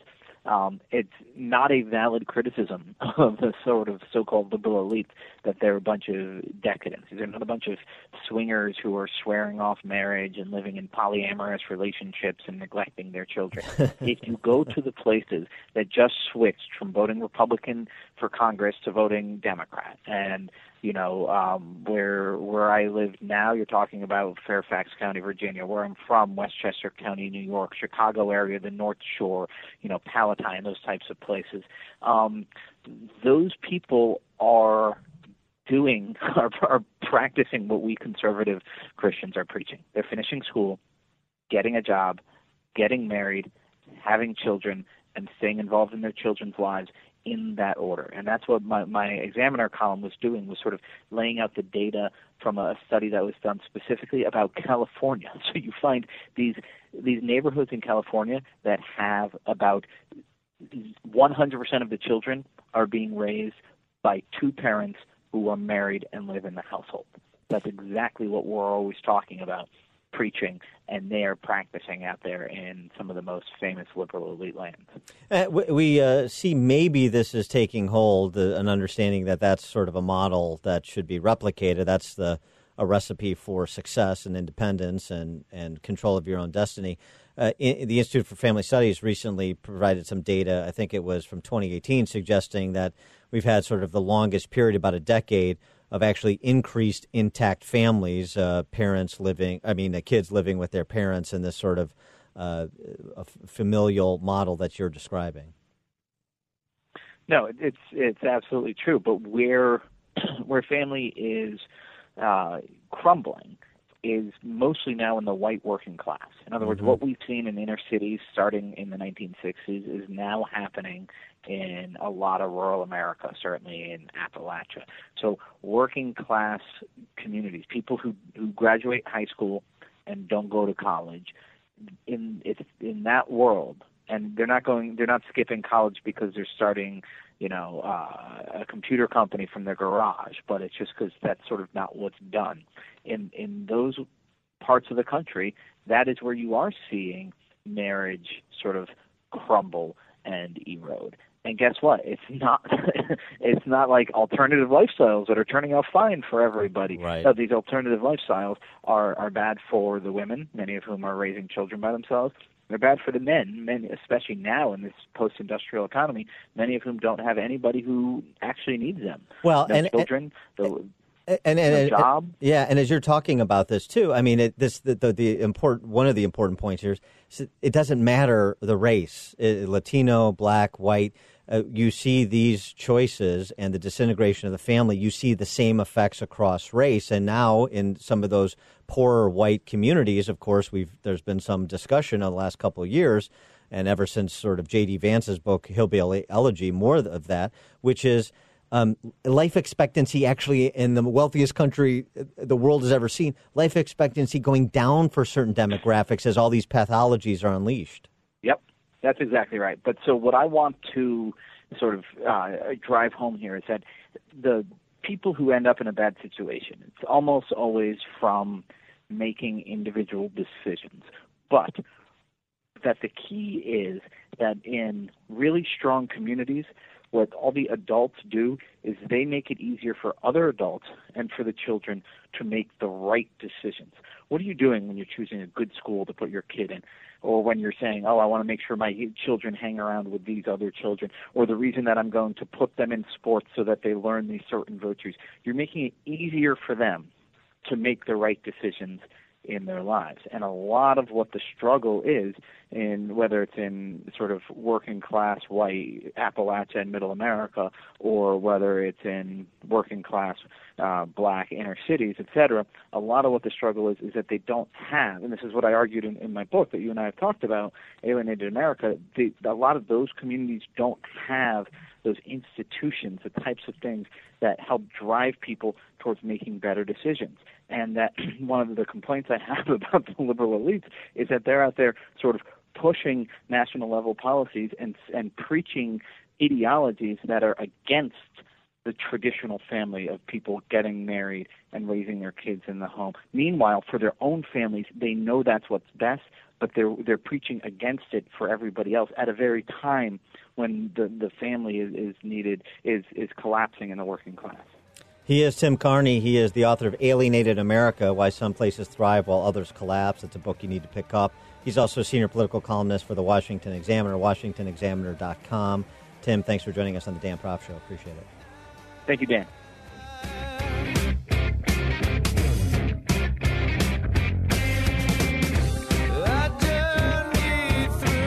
Grab a good seat and sharpen your pencils. Class is in session with Professor Dan Proft and the Dan Proft Show.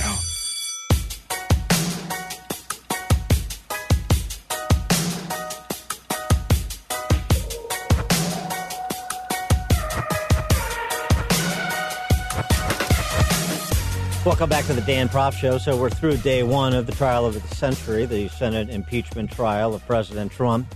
And uh, again, M- uh, Mitch McConnell's posture has been very clear. He's taking this from a Seinfeld impeachment, as many have termed it, you know, an impeachment about nothing, to what I term it uh, in the Senate, the Senate trial, the Larry the Cable Guy impeachment trial. Gator Yeah, let's get this thing done and move on and get it done in advance of President Trump's State of the Union address so that there's a clean slate, a uh, page that has been turned, and you can focus the electorate's attention on November and the competing policy agendas between now and November and beyond. Uh, also, of course, uh, the president adding to his legal defense team a number of uh, House Republicans Jim Jordan, Doug Collins, John Ratcliffe, uh, Elise Stefanik, Lee Zeldin, Mike Johnson, Debbie Lesko, you know, all who uh, were uh, present and accounted for during the House impeachment proceedings, and uh, so are very familiar with uh, all of the witness testimony, as well as all of the pronouncements from the House managers for the Democrats uh, during the proceedings in the House. So that makes sense. In addition to act as surrogates for the president's uh, defense, as well makes sense. Jim Jordan, John Ratcliffe, Mark Meadows, Doug Collins, some of the best surrogates the president has had throughout this process. Those are some of the developments. Uh, and again, it's it's worth remembering where we're here, where we're at here. As Jonathan Turley, the George Washington University law professor, said during his testimony in the House, one of the thinnest records to ever go forward on impeachment. One of the thinnest records ever to go forward on impeachment. So just consider that. Keep that in mind when you hear statements like this from Chuck Schumer on Mitch McConnell's desire to use the political power that he has as Senate Majority Leader, the way that Nancy Pelosi, used the political power that she had as House Speaker. After reading McConnell's resolution, it's clear McConnell is hell bent on making it much more difficult to get witnesses and documents and intent on rushing the trial through. Right. It's only okay if you rush the impeachment through, not the trial. Uh, Hawaii Senator Mazie Hirono, thankfully, she'll be silenced soon once the now that the trial has begun. She's got to keep her comments in writing. This is what she said. It's a so what defense. And uh, so if it's a so what defense, he did it, so what? You have to ask, you have to ask ourselves, who is the president going to shake down next? Mm. Of course, uh, the articles of impeachment don't include any accusation of shakedown uh, or extortion, which was a word used during the House impeachment proceedings, but not memorialized in writing when it came to the articles of impeachment. So, yeah, uh, you know where that juror is. But again, in a criminal proceeding, Mazie Hirono would be dismissed as a juror. This is a political proceeding, not a criminal one, and some of the pronouncements from the quote unquote jurors underscore that. There's one other uh, interesting aspect of this uh, piece by the Wall Street Journal over the weekend about uh, how Trump has enjoyed near uh, just about unanimous GOP support throughout this process. Uh, frankly, uh, he's even added to the party ranks with Jeff Van Drew from New Jersey coming over to the Republican Party. but it wasn't always that way. they recall that as many as 20 House Republicans were open to supporting Trump's impeachment, according to retiring Representative Peter King. But that didn't materialize, uh, obviously, right? We know uh, there's not a single Republican who defected. And the question is, why? How did he do that? The Wall Street Journal suggests the unity is a byproduct not only of a White House char- charm offensive uh, last fall, but also widespread Republican concerns about the fairness of the impeachment process. And even more broadly, the president's personal powers of persuasion and his raw political power over the party, fueled by an intensely loyal base of GOP voters. That's key. And uh, even thinking about this too, the number of House Republicans who announced they're retiring, which is 26, and not a single one of them broke ranks. And in part, uh, they have uh, Trump has the Democrats to thank. Representative Francis Rooney, who's a moderate Republican from the Naples area in Florida, he has said after criticizing Trump for his interactions with Ukraine, he stuck with the president and voted against impeachment because he just believed the Democrats pursued the inquiry the wrong way. They were conducting more of a political process and they wanted to get it all out of the way. There were several people like me who thought it was disturbing, but it didn't rise to the level of impeachment, meaning the phone call between President Trump and President Zelensky of Ukraine. So it's a combination of the naked ambition of Democrats who've been trying to impeach this president since the day he was inaugurated. And number one. And number two, go back to that phrase intensely loyal base of GOP voters. Remember, politicians respond to pressure. You always have to keep them in the vice. Even the retiring ones, you know, they have their legacy that they're thinking about without doubt, without a doubt. And also just they're sort of standing in the community. They don't want to take heat. They want to ride off into the sunset, many of them. Pressure, pressure, pressure. You want to move an idea, a policy proposal, or stop one, you have got to put politicians in the vice, apply that pressure, and Trump brings a loyal base, a loyal base of voters that can and is doing just that.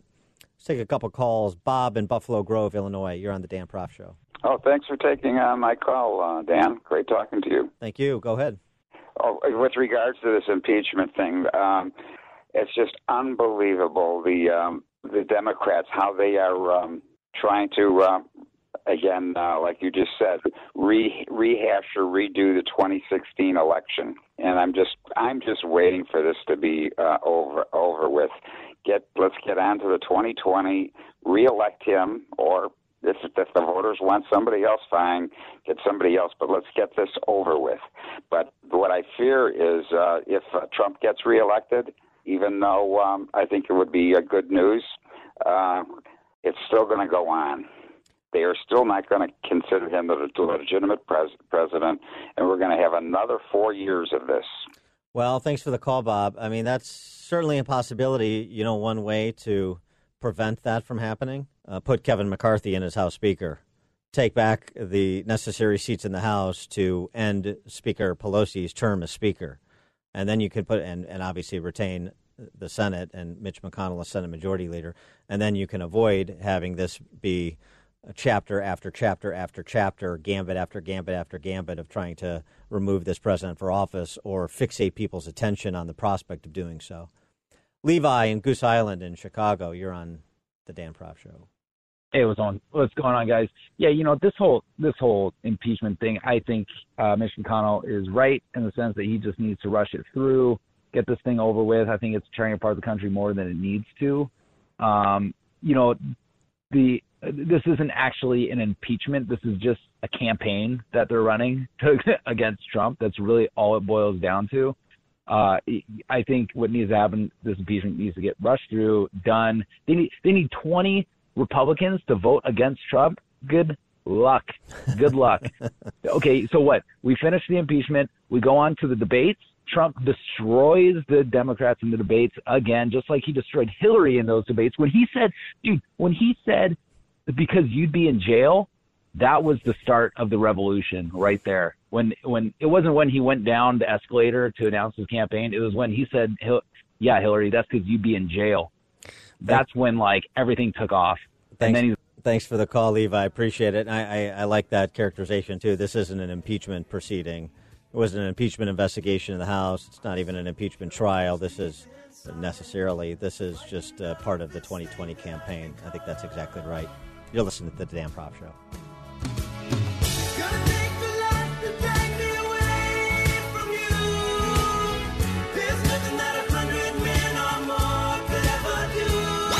Listening to The Dan Proft Show on the Salem Radio Network.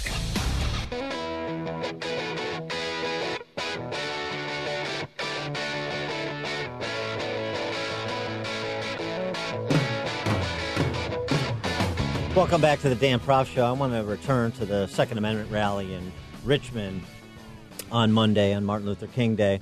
Uh, something that uh, AOC said in her uh, infinite wisdom, covering a lot of topics at this Blackout for Human Rights fifth annual MLK Now event at which she was interviewed.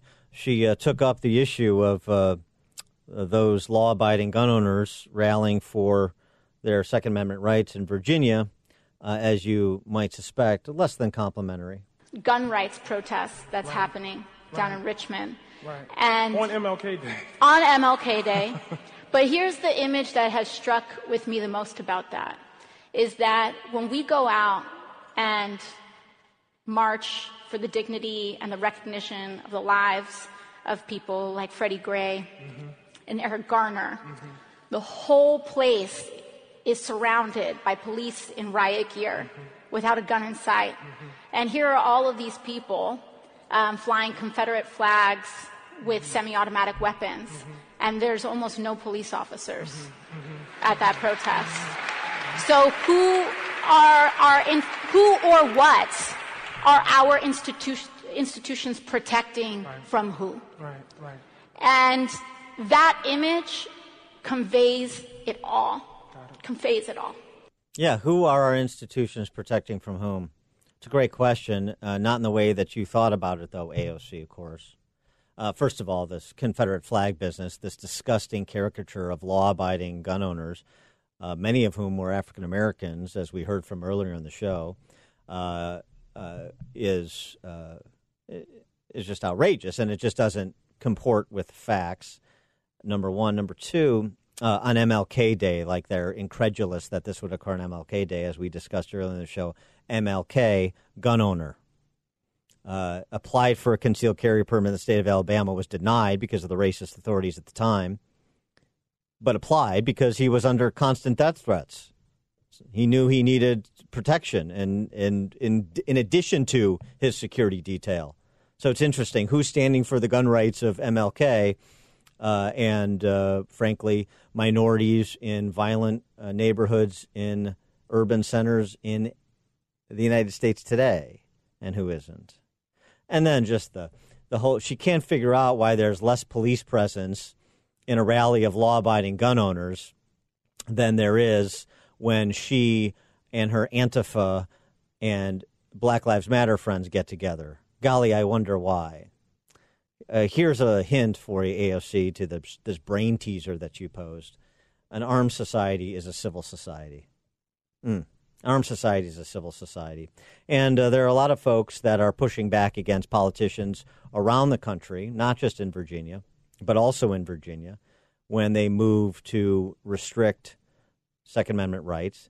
This sanctuary uh, locality movement, sanctuary county, sanctuary city, you think about it in the context of immigration. Well, the development over the last couple of years, particularly in states where you have gun grabbers, as you do in Virginia with Governor Ralph Northam, the move has been to okay, well, if you can say I'm not going to abide or help federal law enforcement when it comes to enforcing federal immigration law, Chicago, Cook County, the state of Illinois, uh, several other hundred counties around the country, then why can't we, in places like um, uh, Virginia or in central and southern Illinois, it's happening in my home state, why can't we then organize in the same fashion and say, well, this is a sanctuary city or county whereby we are going to uh, provide for individual Second Amendment rights as enshrined in the the two Supreme Court decisions in the last decade plus, Heller v. D.C. and McDonald versus City of Chicago. And so we are not going to comply with federal law enforcement when it comes to uh, any endeavors that run afoul of people's individual Second Amendment rights, as so determined in those cases I mentioned by the Supreme Court. What about that? I mean, what's good for the goose essentially is the is the argument, right? When we come back, we're going to talk to Bowen Xiao, who covers national security and human trafficking for the Epoch Times, and uh, he is uh, covering this topic, uh, both topics actually, both the rally uh, at uh, uh, the the rally in Richmond on Monday, as well as the sanctuary county movement Second Amendment sanctuary movement at uh, local level, at the local level in uh, states throughout our country. So uh, stay tuned for more on the Dan Proft Show. We'll be joined by Bowen Xiao of the Epoch Times.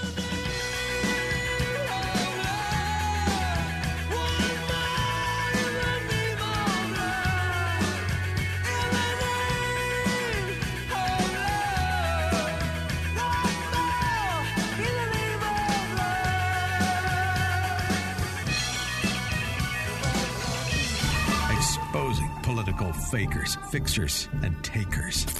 He's Dan Proft, and this is the Dan Proft Show.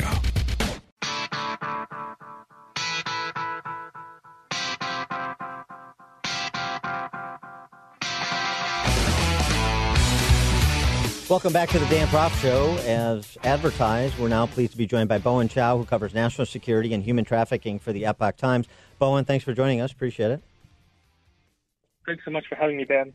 Well, so uh, you've uh, covered this uh, uh, Second Amendment sanctuary uh, movement, if you will, that's happening around the country, including my uh, home state of Illinois and downstate counties like Effingham.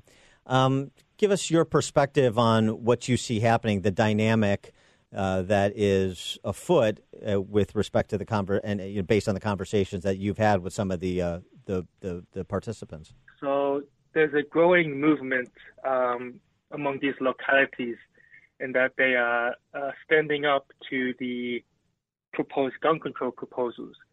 Uh, especially in the recent months, the a number of localities has increased. Uh, it's gaining momentum. In Virginia, especially, I think the last time I checked, there's uh, at least 90 of the 95 counties have declared themselves Second Amendment sanctuaries.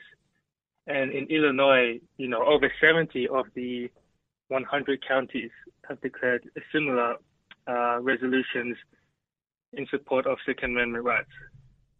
Yeah, it's interesting because uh, you think of Illinois surely as a blue state. You think of Virginia as a state that's become fairly blue, but uh, dominated by certain uh, centers of the state, uh, you know, in terms of what they do in presidential elections, for example.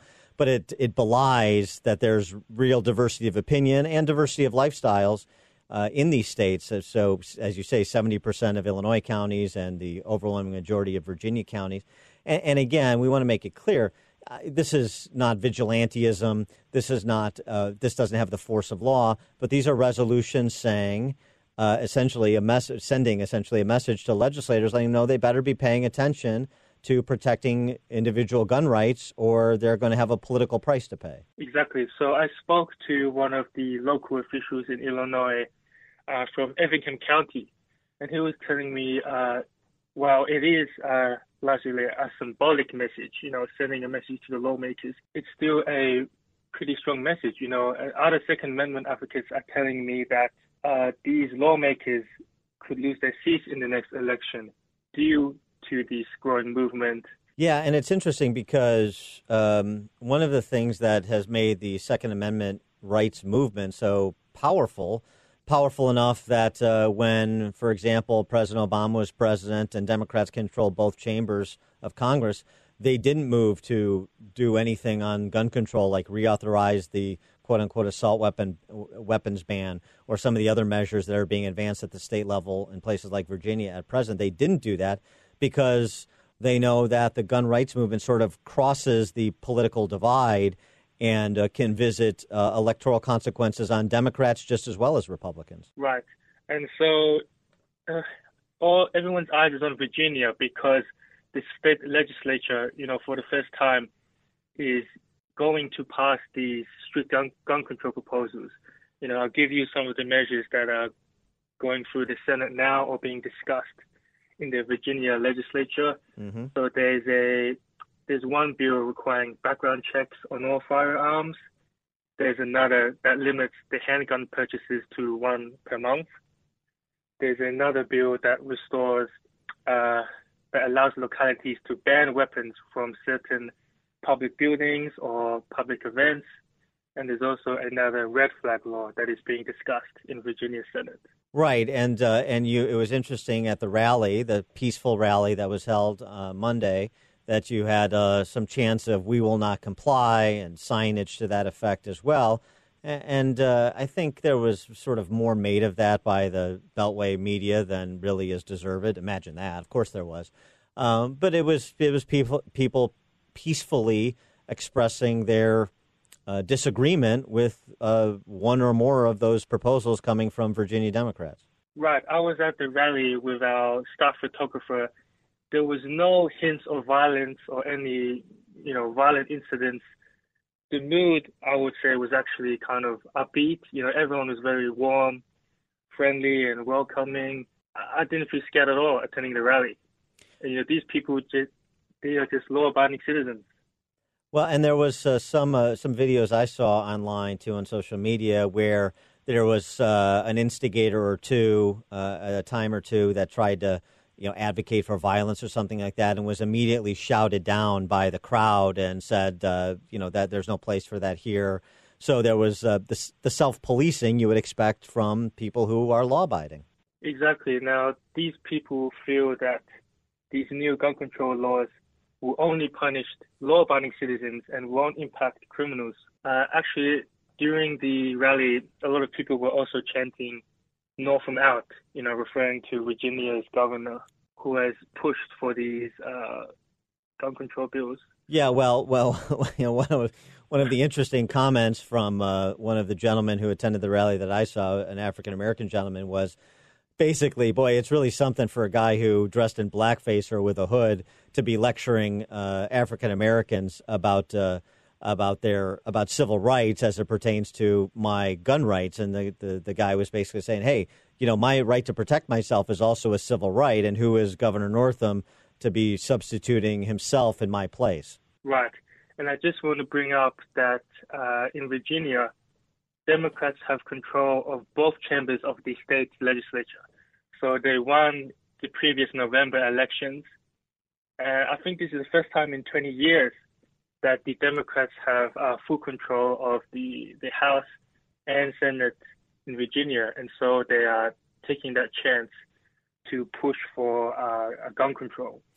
Yeah, and uh, well, Northam is term limited, right? So he's going to be gone. Um, obviously, the, the it's a different uh, deal with uh, uh, with the legislature there, but it also because of the profile of these issues now, it it, it uh, maybe maybe brings Virginia back in play in the presidential if Second Amendment rights becomes a significant issue that voters uh, are thinking about when they go to the polls.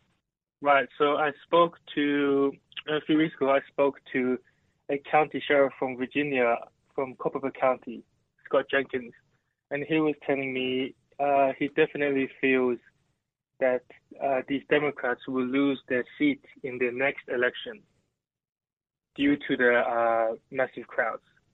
Well, that will be interesting to watch. He is Bowen Xiao. He covers national security and human trafficking for the Epoch Times. And he's covered the issue, he's covered both the rally in Richmond and the issue of the Second Amendment sanctuary movement around the country. Bowen, thanks so much for joining us on the Dan Proft Show. Appreciate it. Thanks so much for having me, Dan.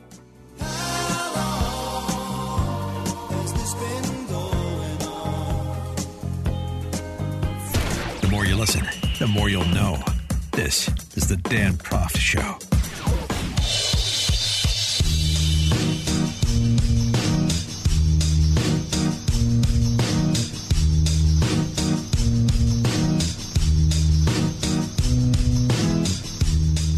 Welcome back to the Dan Proft Show. And I just mentioned AOC, End of the World Spice, if you're keeping score at home at the Socialist Spice Girls, or as Nancy Pelosi calls them, the Squad. I come up with my own monikers. AOC at this Martin Luther King Day event talking about a range of issues from the Richmond Second Amendment rally to taking uh, the money from the wealthy and, and power from the wealthy, too, of course. Uh, also, this characterization of her party. Listen to this AOC on the Democrat Socialist Party. We don't have a left party in the United States. The Democratic Party is not a left party. Um, the Democratic Party is a center or center conservative party. Center Conservative Party. The three candidates that uh, comprise a, a supermajority of the electoral support right now for the Democrat Socialist Party, a self avowed socialist, arguably communist, Gulag Bernie, Elizabeth Warren, who wants to nationalize just about everything, and Joe Biden, who was one of the most liberal members of the Senate when he was there and is trying to play catch up on a range of issues at present, uh, including agreeing with Bernie Sanders recently that fossil fuel company executives, CEOs, could potentially be imprisoned for just being the CEO of a fossil fuel company, you know, with the predicate of whatever, whatever damage to the environment that Bernie and Biden and those like them would cook up. It's remarkable. And I don't know who's even more quotable anymore between Biden and AOC. Biden's uh, pronouncements, uh, and, and again, Democrats really want witnesses. I- don't agree with witnesses for impeachment. I think this should be done expeditiously. McConnell is doing the right thing, but boy, oh boy, could you imagine Joe Biden under cross examination, even if the questions were written. Uh, Joe Biden, fresh off the jailing fossil fuel company CEOs, has a few more gems. Fresh off the coal miners, if you can go 3,000 feet underground, then you can learn how to code. That's your future. Not terribly interested in your job. If you like your job, you can keep it. No, not exactly, any more than your health care.